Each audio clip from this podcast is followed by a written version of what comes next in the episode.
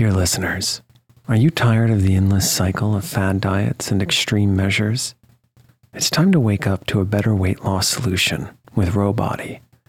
As someone who's been through the ups and downs of weight loss, I know firsthand the challenge of trying to find what will stick. That's why, if I qualified for Ro Body today, I'd jump at the chance for a scientifically backed program that supports long term success. With Ro Body, you'll gain access to the most popular weight loss shots on the market, paired with personalized lifestyle changes. Over 200,000 people have already chosen Ro to help them lose weight.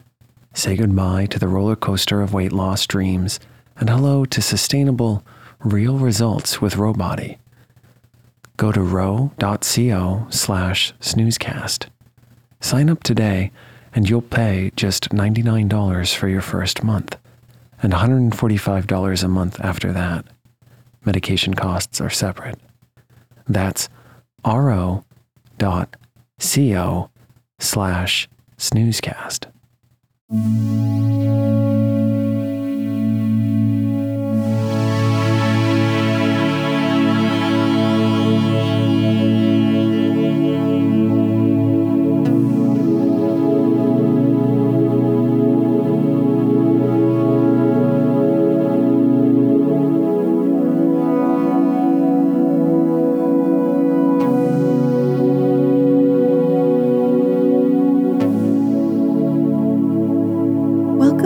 Snoozecast, the podcast designed to help you fall asleep.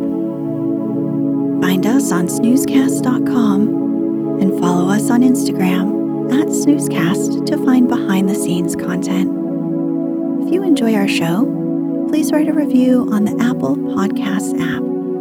Please know that we read and appreciate every single one. Here's a recent review we loved. The subject line is Thank you, Snoozecast.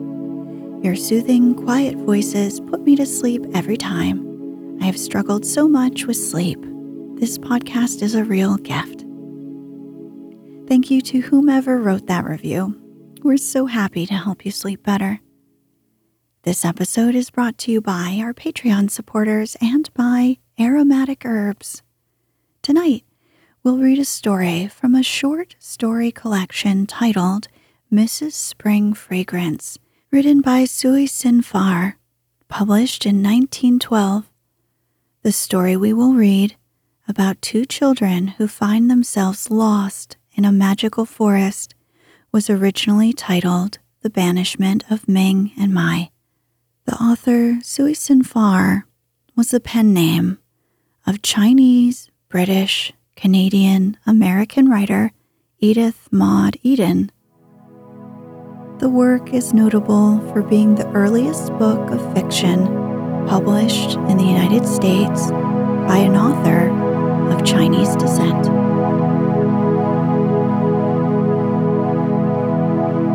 Let's get cozy. Close your eyes.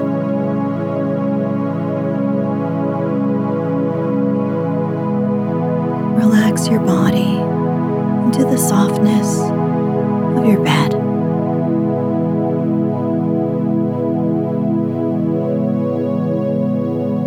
Now, take a few deep breaths. Many years ago, in the beautiful land of China, there lived a rich and benevolent man named Chan Ah-sin. So kind of heart was he that he could not pass through the market street without buying up all the live fish, turtles, birds, and animals that he saw for the purpose of giving them liberty and life. The animals and birds he would set free in a cool, green forest called the Forest of the Freed. And the fish and turtles he would release in a moon loved pool called the Pool of Happy Life. He also bought up and set free all animals that were caged for show. and even remembered the reptiles.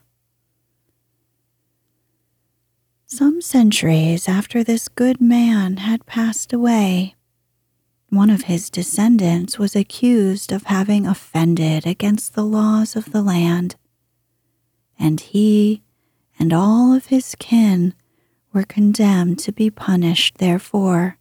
Amongst his kin were two little seventh cousins named Chan Ming and Chan Mai, who had lived very happily all their lives with a kind uncle as guardian and a good old nurse.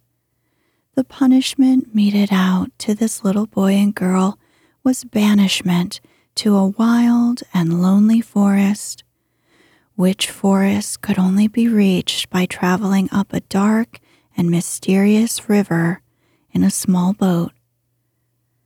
The journey was long and perilous, but on the evening of the third day, a black shadow loomed before Ming and Mai.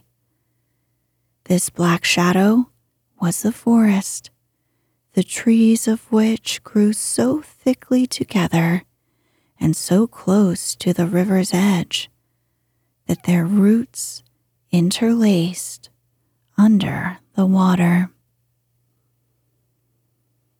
The rough sailors who had taken the children from their home beached the boat and, without setting foot to land themselves, lifted the children out, then quickly pushed away. Their faces were pale, for they were afraid of the forest which was said to be inhabited by innumerable wild animals, winged and crawling things.